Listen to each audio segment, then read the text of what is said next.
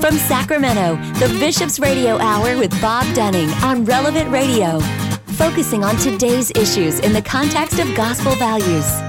Now, here's Bob. That's me. Welcome to you on this beautiful day the Lord has made. Appreciate you all being with us on the Bishop's Hour. This is indeed the day the Lord has made. Let us rejoice and be glad in it. And we're pleased to welcome in uh, uh, John Herreid from uh, Ignatius Press. I'm uh, John. How are you doing? We're, pleased to welcome in John Herreid from Ignatius Press. Uh, John, good day to you. Hi, thanks for having me, Bob. Thanks, thanks very much for uh, for joining us. Uh, I'm looking at this beautiful uh, book, The Catholic Home Gallery: 18 Works of Art by Contemporary Catholic artists. Now, 18 pages, you think you could flip through it pretty fast, but the, every every illustration is just beautiful and really uh, thought provoking and and uh, very moving. Yeah, I, I, was hoping the variety in there would really, you know, you you end up stopping and, and you know, there's kind of a shift from artist to artist that, that really is it makes it so you never really get like, oh, this is all too too same or anything. Yeah, they're they're they're they're very very different. Yeah, they're they're tremendous. How take us back a little bit. Uh, um, what the, the the thinking about putting this together, how this came about. Well, I'm uh, kind of an avid collector of old art books. Uh, as a graphic designer, they're always great to look at for for getting inspiration for your own work. And I um, have a couple of what are called folios that had detachable prints from like the 1930s and 40s, showing prints by the artists who were current at that time. And I became aware of more and more currently working Catholic artists, and I got this idea about 10 years ago. Why don't we do an art folio? And I, I think I pestered people long enough that they finally said, "Sure, let's do it." So that's how it came about. Wow, wow. So, is is is uh, do you do other things for Ignatius? I'm their catalog manager, so if you get our catalogs, those are my work, and I also mm-hmm. do a, a, lot of the book covers, and I do some illustration work. Wow, this is. tell us a little bit about your background.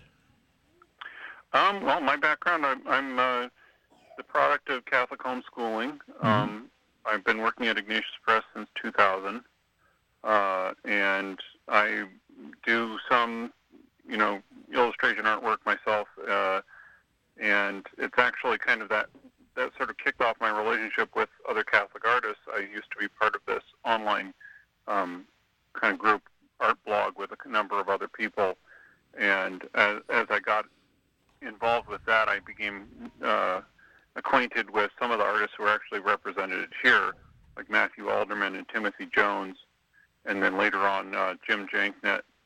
So um, it was uh, kind of through through that sort of background that I that I became, you know, much more involved with and aware of uh, the various Catholic artists who are out there working right now. Wow, I, I, I was un, unfamiliar um, and it, some of the some of these works are just stunning. Do you have, do you have a favorite?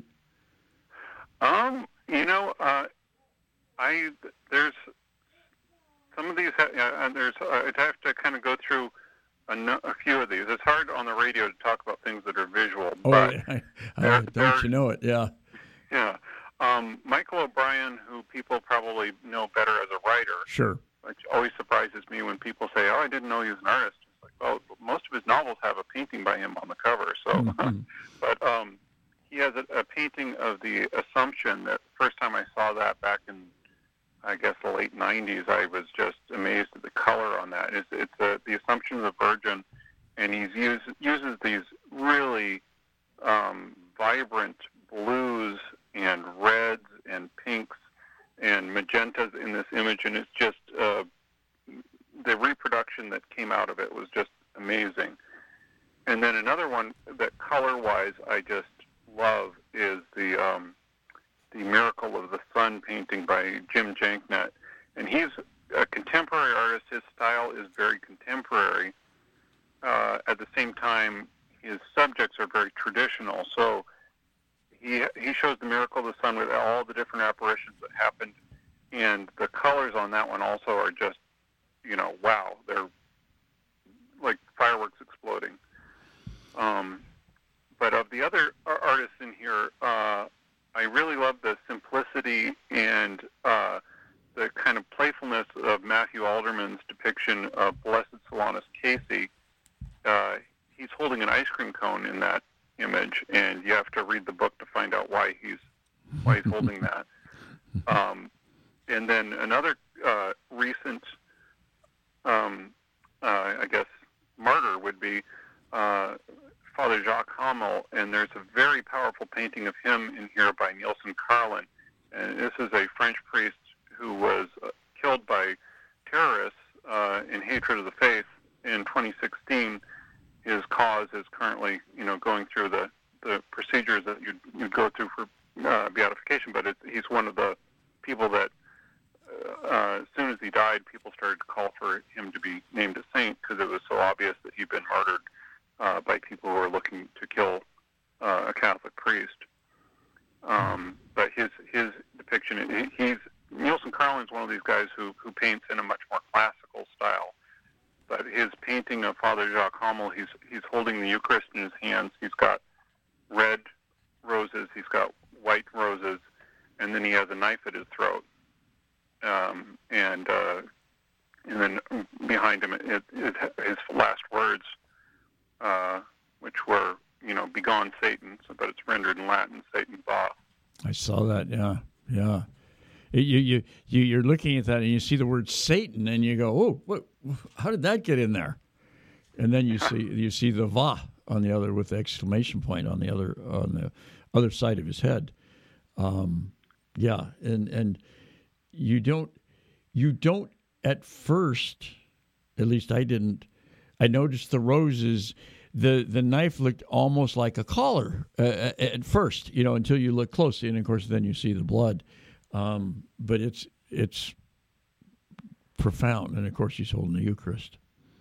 Yeah, and then there's, um, of course, uh, one of the paintings here. Uh, some of these paintings I've actually been able to see in person.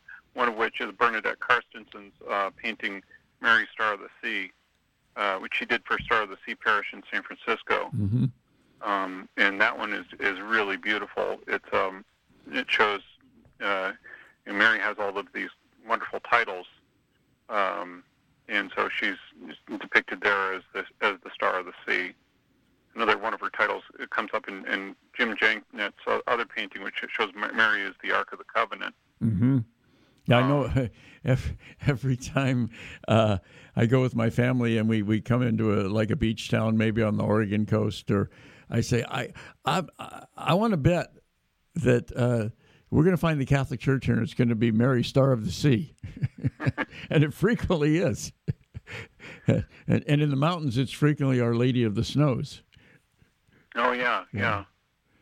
yeah. I, and uh, yeah, and then there's as far as other styles in here, I, I one of the people who I I just love his work, and it, it, you can. By the way, in this book, all the pages are detachable. You can pull them out. They're eight by ten size. It's a standard framing size, and uh, frame them to put up on your wall. But um, one of the other people in here, Matthew Connor, he does these these uh, paintings that are sort of Western icon style. Mm-hmm. Uh, sort of influenced by Gothic as well as um, you know Renaissance style, uh, illuminated manuscript style, and he has a wonderful uh, depiction of Padre Pio in here as well as St. Thomas Aquinas. Um, but one other thing I, I was going to say about uh, these artists is every one of them I tried to include information about where you can find their website, where you can find them on social media, most of these artists, um, you know, accept commissions, and many of them you can buy prints from them directly. So, uh, you know, this book here, which is you know, it's thirty dollars, it's, it's twenty nine ninety five, and you can get it at Ignatius.com. That's about what it normally costs to buy one print from mm-hmm. a lot of mm-hmm. artists. But mm-hmm. uh, if you look through there and you you see somebody that you like, you know, go to their website, look up their other work, and you know, think about maybe supporting them by buying something directly from them, or maybe even commissioning something if you have enough uh, cash mm-hmm. set aside. I mean, they, these artists in the past have always been kind of supported by the church institutionally, but now more than ever, they're kind of supported by individuals. So right. um, the more that we can, as individuals, help out these Catholic artists, the, the better. The uh, term Catholic uh, uh, starving artist is still relevant. Well, m- most everybody I know who works as an artist also has a day job. Yeah, right. um, yeah, it's it's it's not often that you can actually. I mean, Timothy Jones, he uh, has two wonderful depictions of the Blessed Virgin Mary in here. Mm-hmm. He's actually an art teacher at one of the Chesterton schools. If oh, you're wow. familiar with them. Wow! Oh, uh, absolutely, uh, we are. Yeah. Yeah, I, I think he's. I think he was at the original one there in uh, in, in Minneapolis. Yeah. Yeah. Or, but uh, he, he's a great. I, I actually own a, an original by him, and he's a good friend of mine. So, um, but his his work is is also amazing. Yeah, uh, we actually have a, a Chesterton Chesterton uh, school or two uh, starting up here in the Diocese of Sacramento. So, yeah, I think one of my friends is his daughter going to the one that's um, uh, there in Sacramento. Oh, very good, very good. Yeah, those that's uh, those are uh, beautiful. Yeah, they mentioned. Yeah, he teaches art history at the Chesterton Academy in the Twin Cities. Yeah, absolutely. Wow. Yeah, and then you've also got um, Gwyneth Thompson Briggs in here. She did the, those beautiful twinned portraits of uh, Benedict and Scholastica, who were twin saints, and she actually went and found siblings to pose for those portraits. Hmm. I'm I'm looking at it now. Yeah, um, it's just this stuff that it just blows me away. Like you say, I wish I wish uh, we had uh, we had a camera here and could uh, uh, share it share it all with our readers. But it is it is really really uh, beautiful stuff. Um, hmm. yeah, if you go to our web, the website at ignatius.com and look up the Catholic Home Gallery, there is a limited uh, flip book, and you can flip through a few of the pages to look at them. Uh, and if you follow Ignatius uh, on social media, we've been kind of posting some images here and there. Uh, but yeah, they, they really um, the I was very very happy when we got these in because they the uh, printer, which is a printer up in Canada, they just did such a good job of capturing the colors on these. It was just uh, you, you never know what sometimes with printers like is this going to come out looking good, but these just these came out really nice. You're talking about the Assumption and the magenta, you know, and, and it is. It's it's. Just, I'm looking at it right now. It's just jumping off the page at me. Yeah, yeah, but yeah, the Catholic Home Gallery. It's got. Um, I'm hoping that eventually we uh, this will sell well enough we can do further editions because, I mean, this is just scratching the surface of the Catholic artists that are who are out there working today. Do do most of these artists do just religious art, or do they do other stuff too? Um, some do uh, other art. Some also are mostly doing sacred art. If you look at the work of like, um, uh, I think Neilson Carlin started out doing more secular art, but now he almost does almost exclusively religious art. Matthew Alderman, uh, who he did the black and white uh, uh, drawings that are in the first couple prints here. Right. He's, uh, he actually does architecture primarily. Um, mm. uh, but and then Tim Jones, his Blessed Virgin Mary's there. He's he mostly does um, he does a lot of still life work. So uh, he he's done a, a number of those sorts of things. But yeah, I think uh, with the other a lot of the other ones here, they primarily stick to sacred art. Wow, it's and are the, are some of them working off of uh, something else? You know, I mean, in terms of um, when when when you're, or is this strictly like when, when you're drawing the the Blessed Mother, when you're drawing uh, Padre Pio? Um, um, are they are they looking at something else of Padre Pio, or Aquinas, well, I mean, or? I, I'm assuming that that like with Matthew Connor, I'm I'm assuming with him he's working partly from a photograph of, of, of Padre Pio to get Uh-huh. the facial likeness, but then Mhm. also coming up with a bit of the pose on his own. Right. Neilson Carlin, uh, eh, he sometimes, if you look at online, you can sometimes see some of his process work, and he does a lot of, you know, posing mannequins, wearing vestments, and other things like that, so that he gets a pose that he can paint from directly. Um, I know Gwyneth Thompson Briggs, who did the paintings of Benedict and Scholastica, she also prefers to work from a live model, so she will get people to dress in in a costume Hmm. uh, you know, you with actual props and paint directly from them when she can. Wow. Um, so yeah, and then some of these the people here, you know, when they're doing something that's a little more stylized, like the the work that Jim Janknett does, uh, I think for that sort of thing, he's he's mostly coming up with these images in his head, and then also looking at past images of sacred art to draw from. And, and uh, are, I'm not sure if it's uh, explained. Are, are most of these American artists? Yeah, these are all American artists uh, here, other than Michael O'Brien. Michael O'Brien, right? Right. Yeah. So, but the rest of the artists here are um, are from America. James um, or Jim Janknett, he uh, he's uh, somebody who's been a kind of a gallery art, artist for a long time, and he entered the Catholic Church um, in the 2000s, and so that's when he had kind of a turn to doing a lot of more sacred art, um, which I, th- I find kind of fascinating because, uh, you know, when somebody who is has this sort of skill and they enter the church and then they instinctively they want to put it at the service of, Right. of the faith that they've entered. So do does Ignatius uh, do, do you employ any of these people for, for illustrations with other of your publications? Well, um, Tim Jones, I've used a portrait of G.K. Chesterton that he, he did. He painted a portrait, and I told him, you know, that's a, I love that portrait. Could I use it for a book cover? And and so then we licensed that from him. And then I, I've had uh, Matthew Alderman work on illustrations for book covers too, because he's uh, an expert in heraldry. So we had um, a couple of books that were written by uh, Kevin Starr, who used to be Oh, the oh, state librarian.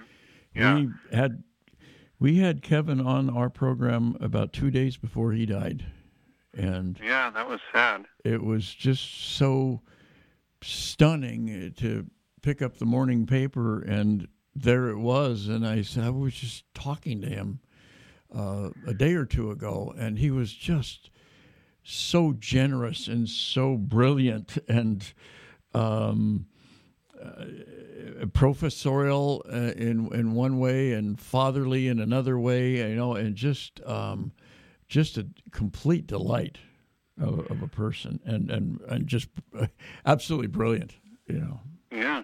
Well, it, you know, slight tangent. I worked on the covers for his books that we did at Ignatius, and he told me he wanted to be involved in the cover design, and I, I hmm. kind of went, "Oh, brother," because you never Yeah. know. Yeah. With an author, like sometimes they don't have the best instincts for what might look on a, on a cover, but Right. he provided me with an excellent idea for the covers. He his ideas were all very very good, and the only thing that was missing was he said he wanted to put in the heraldry of the of these early colonies, and I I uh, looked around. I could not find any that matched artwork wise, and that's when I reached out to Matthew Alderman, the um, artist who's included in here, and I asked him if he could do renditions of these, um, you know, the heraldry of the early colonies, and he said sure thing, and he did, and they came out beautiful. And I know that uh, Kevin Starr was was very very happy with with how those came out. Yeah.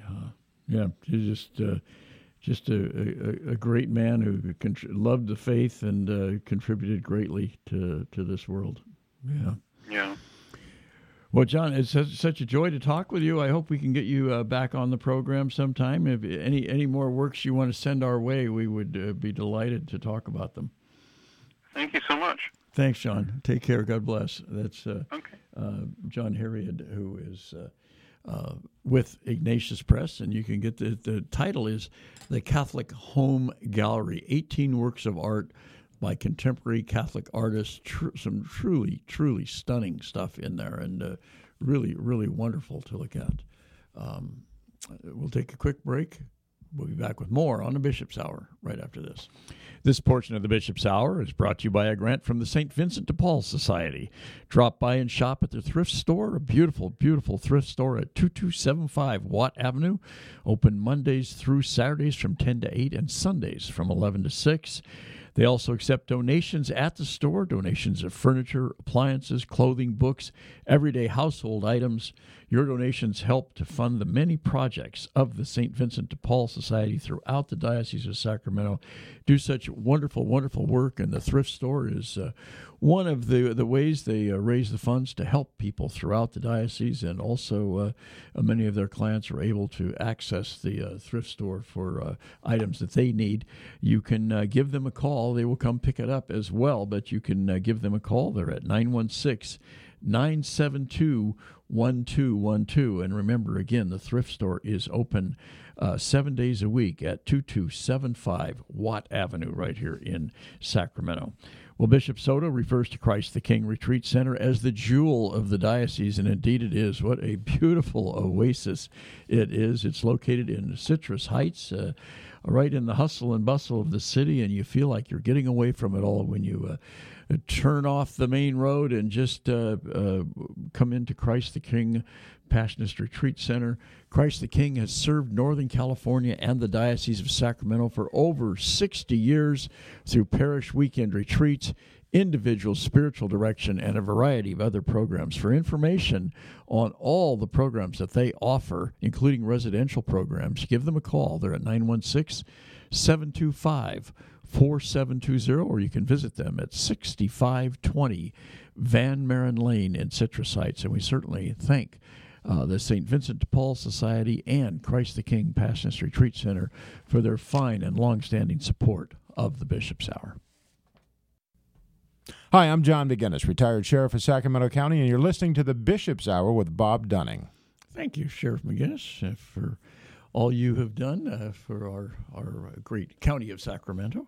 Well, we are pleased to, to welcome in Kathleen Domingo, who is the executive director of the California Catholic Conference, representing all the bishops of the uh, uh, great state of uh, California. Kathleen, good day to you. Hi, nice to be with you today, Bob. Good to be with you. Uh, a little earlier in the day today than, than our yes. usual. Yes. so appreciate you taking the time to be with us. Uh, where do where do we start? What uh, what what is happening with the uh, with the conference? Well, we are at the beginning of a new um, two-year session with our brand new legislature. So we have um, close to 40 new legislators in California this year, which is um, an absolute record. So lots of new folks in the Capitol, um, new faces, and um, new staff. Many of them come with, um, you know, brand new folks who um, themselves are trying to learn the ropes. So that's a really interesting opportunity for us to go and meet with people and say hello. And it's really surprising how many um, Catholics there are in the Capitol, either members themselves or their staff members. And so that's been a really great um, experience for us this mm-hmm. January is to spend that time getting to um, to tell people about what we do and who we are. And you know, for many, it's the first time they've really heard anything about the Catholic, uh, California Catholic Conference. And um, so it's a, it's a nice education and a nice way to, to get to know people. Yeah, there, you know, some states more than others. Uh, there are a lot of Catholics in elective elected office, and then, and then like obviously in the capital, uh, there's what there's a total of what 120 elected. Well, counting the governor and other people, but just in the legislature is a what 80 assembly and 40 in the Senate. Is that right? That's right. Mm-hmm. And so you got 120 people, and there's probably what uh, a couple thousand that actually work in the Capitol. It's hard to know, but I, you know, most have four or five staff members. Yeah. Some of the new folks just have a couple just staff a couple. members, so they're still staffing up. Um, but you know, it's it's really interesting when we go, and especially when we start talking about Catholic charities and our Catholic schools, and to see how many people, um, whether they're Catholic or not, um, have interfaced with the Catholic Church in some way. Right. And so many have really wonderful experiences, and they're just excited to share that. So many people have been telling us about their experience growing up in Catholic schools in different parts of the state, or um, you know, the opportunity that they have had to either benefit from Catholic Charities or be involved with the Catholic Charities activity in some way. And um, so it's really wonderful to have a, a very positive first experience when talking about the church because we know that sometimes we do have to go into the Capitol and talk about some really difficult issues and put ourselves in opposition to, um, you know, maybe the prevailing opinion of the legislature and certainly of the state. So it's really nice to have those initial, very positive meetings where we can say to people, "See, this is the, this is the beauty of the church. This is the true work of the church. Mm-hmm. Are the things that you've experienced." Yeah, and uh, boy, there's you know, there's so many, there's so many. Uh, wonderful things that the church does. I mean, I know there are there are positions that we take that are I mean, they shouldn't be controversial, but they're just the, the, just the definition of the word. They're controversial when you've got X number of people against it and X number of people in favor of it. Makes it a controversial issue.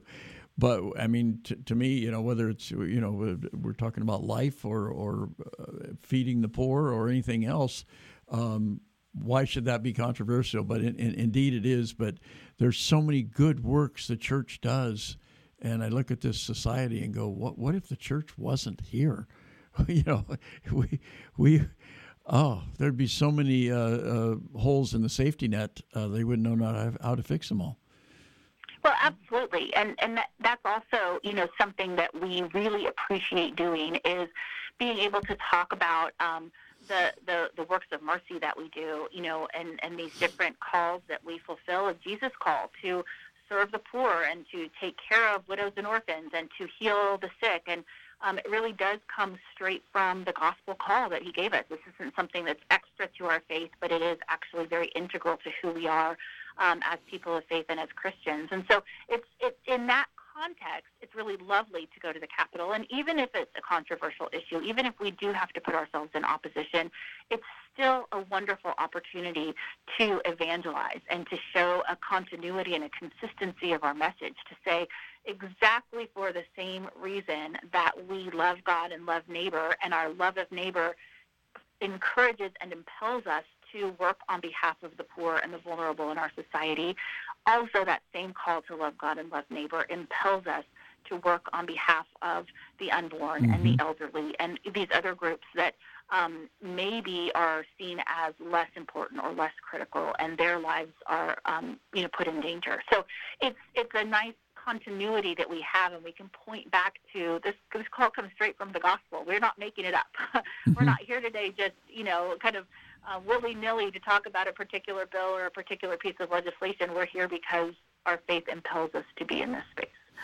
Is there is there generally acceptance of the good our church does, or do, do you run into legislators uh, without I don't name or party or anything to do with it, but that that have a hostility toward the church?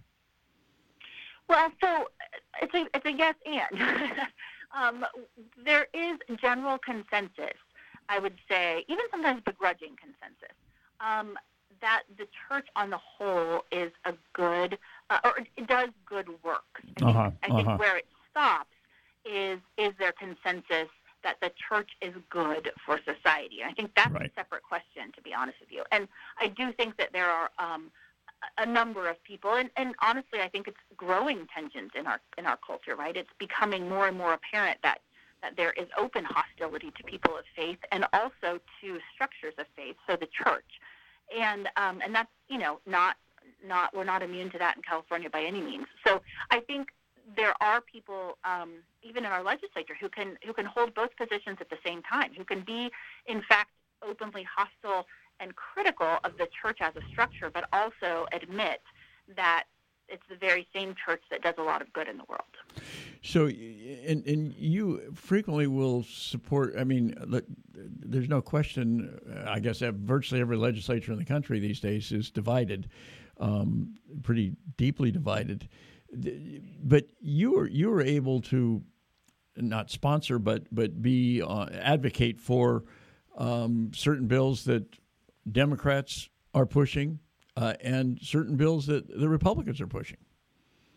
Absolutely, and and um, very often, in fact, we find ourselves, um, you know, working with a particular legislator, and we might oppose three of their bills and support two of them. Mm-hmm. So it really is. We try very hard to keep objectivity around what is at stake in this particular piece of legislation.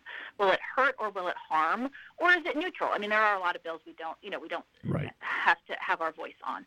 Um, and so rather than, you know, look at a, a legislator, for example, and say that's a bad legislator and that's a good legislator, that's not that's not how we approach things because um, we're human and because there's grace and mercy and because sometimes people um, choose, you know, something that we oppose and sometimes they choose something that would be very, very beneficial um, to to the people of California. And so we we really try to use all of those moments as opportunities for evangelization. So again, we might go and have a meeting and say, you know, while you understand that we oppose these other three bills that you're working on, we support this one and let's tell you why. And then sometimes, if they let us, we have a little opportunity to educate um, about why it's the same faith and the same understanding of human dignity and the same understanding of the common good that again, and you know, tells us we, we support this bill, but we also oppose these others. It's, it's a consistent teaching. It's a consistent understanding of the human person and what the human person needs and what is, is common and good for people. And so um, every once in a while we get to do that, and that's what's really wonderful is to you know just have those conversations. And even if we're not changing someone's heart or mind at that particular moment, maybe we're planting a seed.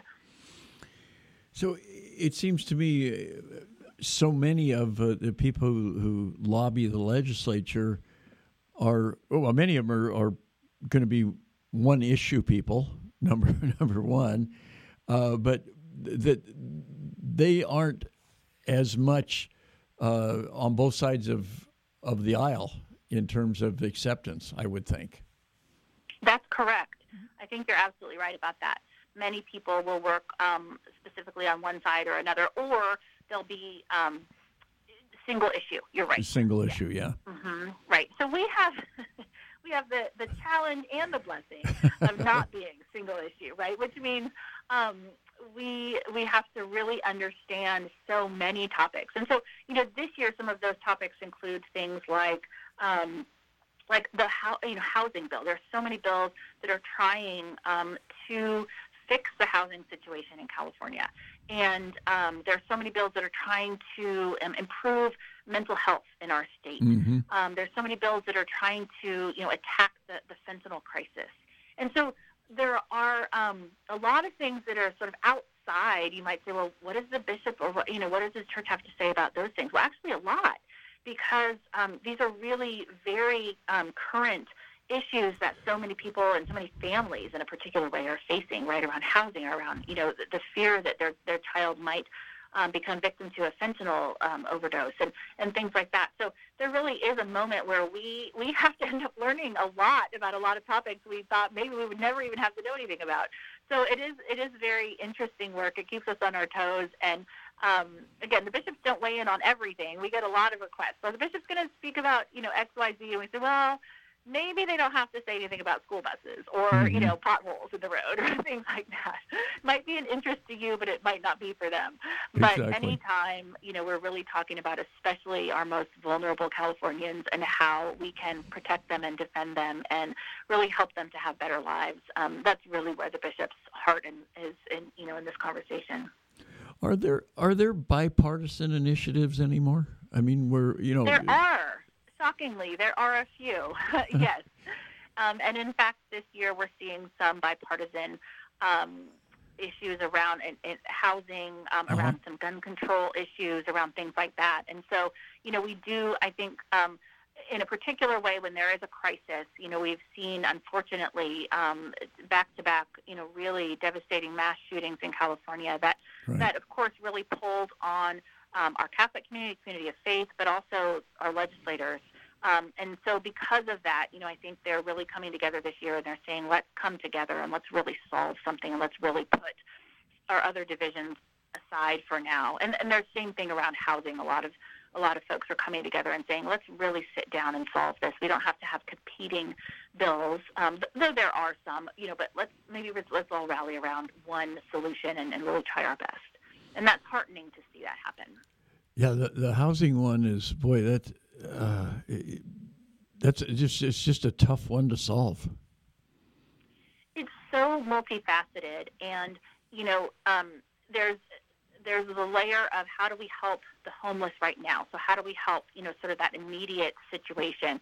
How do we help the chronically homeless versus how do we help um, people who have maybe just fallen into homelessness? Mm-hmm. How do we help homeless veterans? How do we help the homeless elderly? How do we help homeless families? So even just that piece is so difficult, right? And then we talk about well, how do we um, how do we have sustainable housing for people? So if they're in housing, how do we make sure that they don't fall out of being housed and fall into homelessness? And that's another whole piece of the puzzle. And then we talk about um, sort of long term you know, how do we just make sure that there's affordable housing so that families can actually um, rent and have, you know, stability in a home for their family or yeah. able to purchase a home in California? So there's so many different layers, and um, and most of those decisions, oddly enough, take place at the local level. So you have cities and counties weighing in with the state, and um, the level of bureaucracy. I don't think anyone would be surprised to hear is just um, staggering sometimes. Um, but amidst all of that, it, you know, even with all of that and our own human failing, and and you know, all of the the um, conversations that have taken place that have gone nowhere, um, we are still making some progress, and there is a lot of hope. And, and in a particular way, this year, you know, our churches have there's a there's a bill that we're working on that would really allow um, re, um, religious-owned entities and properties to be able to step forward and say, you know what, we would like to build affordable housing, hmm. and we can do that. That's something that we can do. And so we're really, um, you know, working on some of these opportunities where we can even be involved and say, you know, we're going to raise our hand and we're going to show um, and exemplify really good behavior to our neighbors and say we have some space that we can welcome people. Wow. That would be great. Yes, it would be. you know, in a, in a state like California, I know it's true in a lot of states, but the, you know, with our what the minimum wage is like fifteen fifty now, and and um, that goes that goes nowhere in in San Francisco, and and yet if you were uh, living in Alturas, it would go a long ways, you know. And it's it's it's it's hard, I would think, in a state like this when you're dealing with with things like uh, housing and things like that. To the one size fits all uh, be very difficult.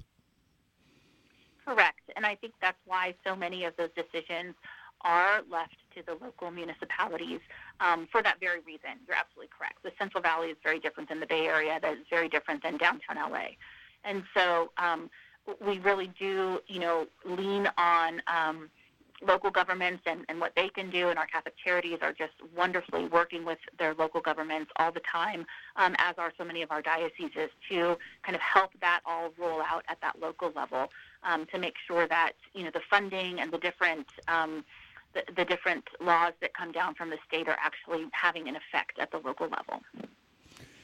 So when when we turn the the calendar, we're going to be in a yet another. It seems like comes quickly uh, a, a, presidential election year. Does that affect um, the the the way even a, a, California legislature, the kinds of kinds of bills that come up? Uh, uh, et cetera. Does that affect your your work when when we're in the well, middle of a well, presidential of election? Politicians, um, you know, they call them political animals for a yeah. reason, right? Yeah. Politicians, um, they want to be noticed. They want to be noticed by you know leaders in their parties, and so um, certainly all of those things will have an effect. Yes, and there's a lot of posturing that happens, and there's a lot of um, you know, uh, maybe some higher profile bills get pushed forward mm-hmm. so that mm-hmm. we can show a track record and effectiveness and things like that. So, yes, for sure, um, all of that does um, does have an impact on what is presented at the Capitol and how we interface um, with our legislators. It also um, has a big effect on um, how Catholics start to think of their involvement in politics, because we know that um, people don't often think about how their faith impacts their activity in politics, and and that's something that you know since um, Novarum and you know the Catholic social teaching, we've been really trying to help um, people of faith to have a greater understanding of. And so, um, dioceses and parishes, and, and even you know at the Catholic Conference, we spend a lot of time trying to um, create opportunities for um, our Catholic community to learn about their role in. Um, in, in, in politics, their role in voting, their role in, in um, forming their own consciences so that they can actively participate in a faithful way, what that means, how do we discern, you know, at the end of the day, we can talk about Catholic social teaching and we can talk about, you know, our values around human dignity and the common good and, and preferential option for the poor and, and, you know, family and responsibility and solidarity and all these wonderful things. Um, but then you're faced with a ballot in front of you, and you say, yep, okay, yep, well, how yep. do I take those, you know, those beautiful, wonderful ideas and truths, and then check this guy or this guy. I don't know. And so, um, you know, so we, we do spend a lot of time really working through opportunities and tools and, and things to help um, to help bishops and to help um, pastors and to help lay leaders and you know anyone um, to have those conversations and to really educate because it is difficult. It's difficult to be a Catholic in America where our two prominent parties are neither fulfill you know our call to to be truly faithful Catholics according to Catholic social teaching and Mhm. and sometimes you just want to close your eyes to the whole thing and say I don't want to vote for anybody Yeah, yeah. um, and and that's not helpful either and so um, it does it does kind of um, give us an ad, added layer of interest so to speak to um, to the work that we do every day So, do you get together with other uh, leaders of Catholic conferences in other states and uh, commiserate, put your head on each other's shoulders now and then? We do, we do. Twice a year we get together, and it's so interesting to hear about other states and what's Yeah. happening in other states. And you know, unfortunately, I would say um, California does tend to be the leader in some very, very progressive laws, and other states were looking to us last year. You know, we had almost 20 different bills that passed to expand abortion access, expand abortion funding, expand abortion protection in California. And so many other states uh, were really cringing over that, saying, "Oh gosh, we know it's coming for us next," you know. Mhm. And so, um, so it really is interesting to hear. Um, other states, you might be interested to know, don't have full-time legislators. Some states, legislators Right. only meet for three months every other year. Yeah, oh exactly. Our legislators are here all the time. Yeah, they they go out um, and have real jobs. they do. Yeah. They do. So yes, so California is really unique in that sense. Um, and but it is nice. It is nice to hear about um, you know what else is, is going on in other states. And sometimes we get really great suggestions of um, what other states are able to pass, um, specifically around um, assistance for pregnant moms, assistance for families. Um, there are states in, in the United States where the states actually provide a lot of funding for um, crisis pregnancy centers Mhm, and pregnancy mhm. resource centers, and that's just wonderful to see. It doesn't happen in California, but it's wonderful to see um, other states that are able to do some other things that we can't accomplish here. Yeah, you know, it, it's it's it's interesting because it's uh, you look at the, the life centers, and uh, you know, I'll have that discussion with people that I know are on maybe on the other side of the issue, and and say, can you just explain to me the downside to an organization providing two years worth of free diapers and formula? What what's the downside to that? Why why would you be against that? You Yeah, know, it is really difficult to sort of wrap our heads around why there is such strong opposition to um, our pro-life pregnancy centers and clinics, right? Yeah. Um, there is. There is very very strong opposition, and even this year in California, we have a couple of bills that are that are we're still trying to work our way through. But you know, it seemed like they're kind of trying to minimize the impact and the effect of the pregnancy centers in California, Mhm, and I, I mhm. think that that's really um, unfortunate because the truth is that in California we have so many wonderful things also, and we have so many legislators who really want what's best for families, and um, are passing wonderful bills to improve the social safety net in California for pregnant and parenting women, for young Sure. families, for children, um, and and so it doesn't make a lot of sense um, if they do that and then you know, at the same time say, but we don't want pregnancy centers because that's what pregnancy centers do. They're they're really there specifically for moms who either feel that abortion is their only choice because that's that's all they know, or don't want abortion at all, but just need help navigating the process. Um, and so, again, we do have you know wonderful resources in California, but it's hard to navigate. And so, a lot of what pregnancy centers do is just help women say, you know, you need to you need to, um, to have a pregnancy test to confirm your pregnancy, and so that you can start getting some of these benefits, and so you can start getting you know Medi-Cal and WIC and and CalFresh and all these wonderful benefits and, and housing if you need it and, and like you said, formula and diapers if you need it and you know maternity but also some case management and some parenting classes and just accompaniment along the way. Maybe you know a lot of women don't have anyone in their lives who are supportive of their their decisions to to be pregnant and to have their child. And um, that really is, you know, the wonderful benefit that, um, especially to some of the most vulnerable populations, to the really rural places in California, and and also to our inner city populations, a lot of whom are um, immigrant women who maybe don't have uh, families nearby, or or just women who, again, don't have anyone in their lives telling them they can do it and that they support their choice. Yeah, and that's really I, the beauty in, of pregnancy centers. Yeah, you hear you hear that term pro-choice, and and you say, well, if you're these people are offering uh, one of the choices. They're they're helping facilitate the people that want to make the choice to to uh, have a baby. You know, if you're pro-choice, you should be in favor of the work they're doing. Um, they they really aren't twisting people's arms and tying them down and not letting you know. I mean, it's just uh, I thought uh, a few months ago, Melinda Henneberger from the Bee uh, had a piece about, uh, I guess, Sacramento Life Center, and I thought she was very fair. Um, in I don't know if you saw it or not, but it was yes, yeah. Yes, I, th- I thought was she was she was very mm-hmm. fair about uh, saying, "Hey, these people are providing a service, you know, and and they're providing a service really that the state isn't providing." And um, my goodness, you know, um, it was refreshing to see. Yes, no, I agree, and and I was really pleased with that also. Um, so for your listeners, if you haven't read it, you can search, um, you know, pregnancy, uh, crisis pregnancy centers, perhaps uh, a Sacramento Bee article, and you'll mm-hmm. find it's just really a lovely description of um, not only the services that are provided, but also the people who work for exactly. you know pregnancy centers up and down the state. Just tend to be people who, you know, they're, a lot of them are volunteers. If they are getting paid, it's not a lot. Right. but who have dedicated their lives just because they care about women and children and families. And, and you know, you, you can't find fault with that. Yeah.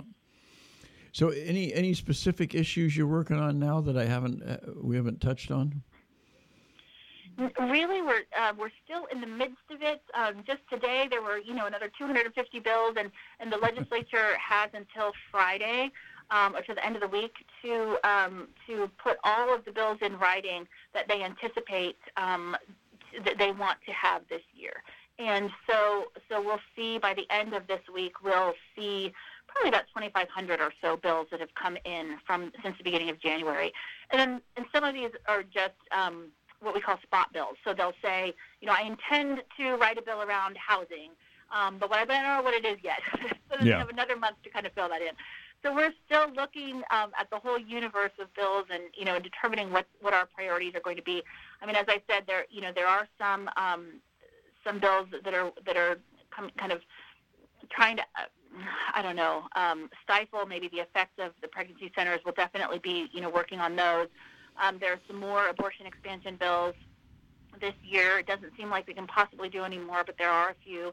Um, and then, you know, some really great bills around, um, again, housing and mental health and, and um, really keeping guns out of the hands of people that should not have them and, mm-hmm. and, you know, protecting our communities and things like that. So we'll be looking at all of those things. And, um, and sometimes people only hear about the bills we oppose, but the truth is that we support so many also, and it's just wonderful um, to have an opportunity to, to tell a legislator this is a great bill, and we really see that it's going to help so many people in California.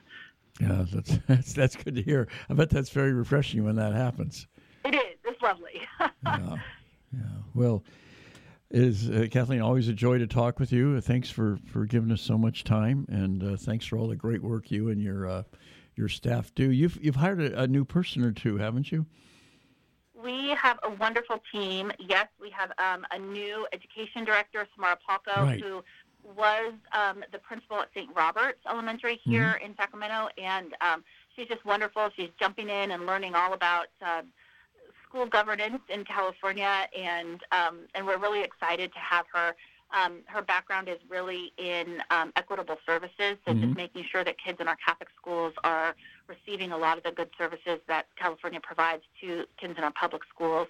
Um, and then also just making sure that, you know, education across the board, because we know over 90% of our Catholic kids in California attend public schools. So just making Right. sure that our, our schools are the best they can possibly be um, so that kids can really thrive and, and do their best. So, yeah, she's, she's a wonderful addition to our team. We'll have to get her on the program soon.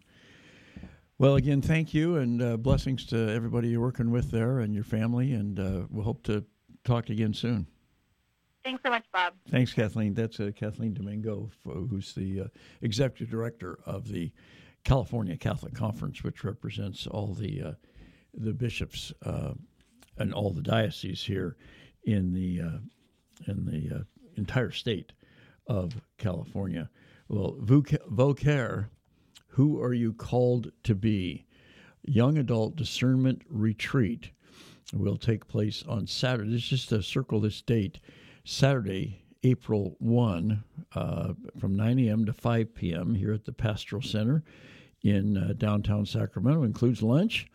And uh, if you have questions, you can uh, contact the Diocese of Sacramento, the Office of Vocations, 916 733 0258, or email Maricela Smith at msmith at scd dot org, and it's for for any young adults and uh, uh, really uh, people putting it together uh, just to to you know from uh, obviously uh, vocations to to religious life, but also um, vocations to the married life and just vocations in in general.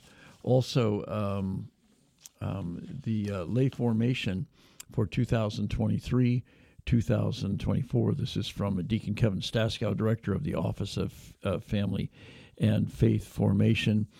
Uh, the uh, um, a, a workshop will be held, a live workshop on Friday, March the 10th from 1 to 2 p.m. Uh, uh, if you have any questions for this, uh, contact Laura Lynn Solano. Laura Lynn is at 916 733 0153 or L Solano, S O L A N O, L Solano, L S O L A N O at scd.org. Uh, at Catechetical Foundations, the Diocese of Sacramento seeks to offer constant, ongoing opportunities to grow our wisdom and knowledge, in addition to formation opportunities from the diocese.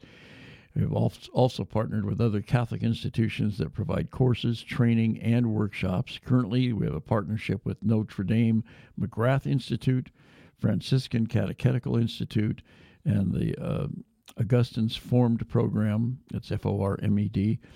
Uh, these courses can be applied to basic certification renewal.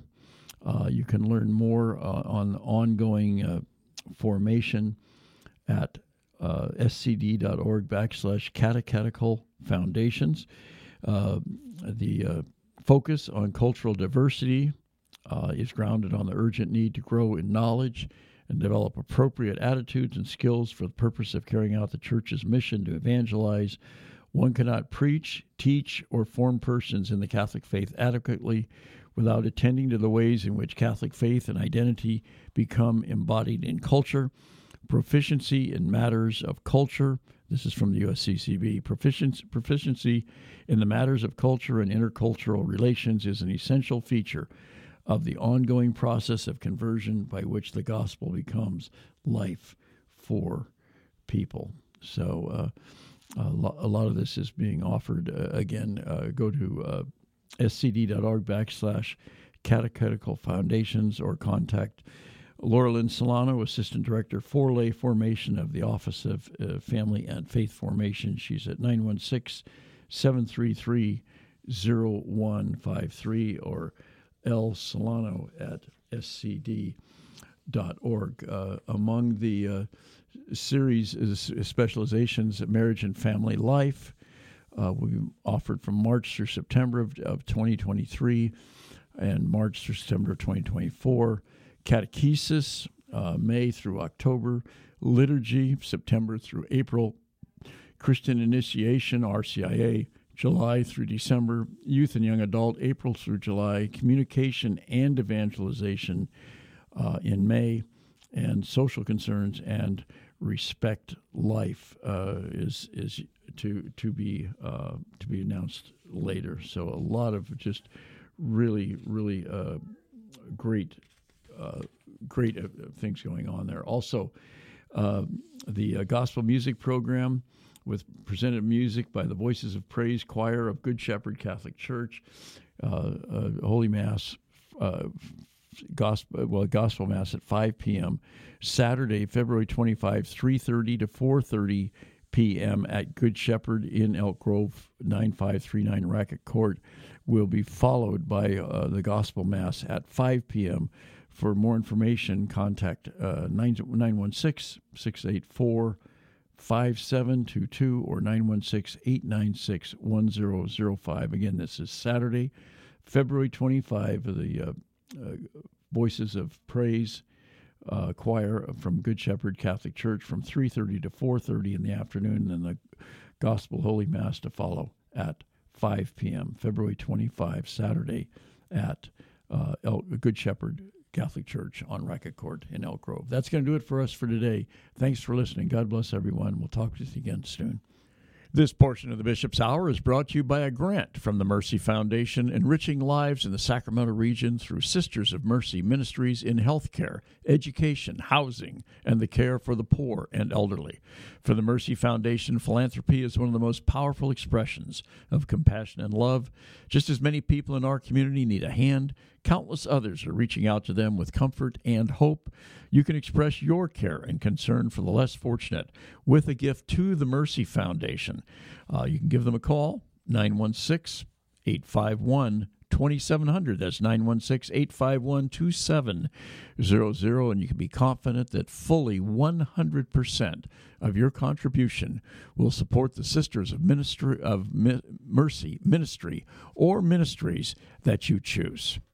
And what a wonderful treasure Easter's Catholic Books and Gifts has been for all of us here in the diocese as they uh, uh, transition uh, into uh, uh, new ownership and management. Uh, they continue to offer wonderful workshops, wonderful resources for the Catholic community throughout the Diocese of Sacramento. Not only does Easter's provide a wide array of Catholic books, both current releases and longtime classics, but they also sponsor a number of valuable workshops and lectures throughout the year. They're, they're located at 6916 Sunrise Boulevard in Citrus Heights.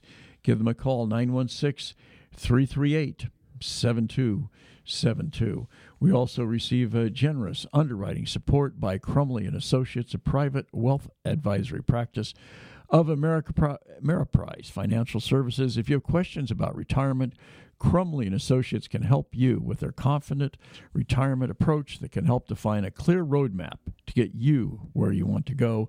You can uh, contact them, get all the details at Crumley and Associates, 7956 California Avenue in Fair Oaks. They're at 916 638 4600. That's 916 638 4600. And we uh, are, are, certainly uh, appreciative of the uh, fine and uh, long-standing support of the Mercy Foundation, of Easter's Catholic Books and Gifts, and of Crumley and Associates.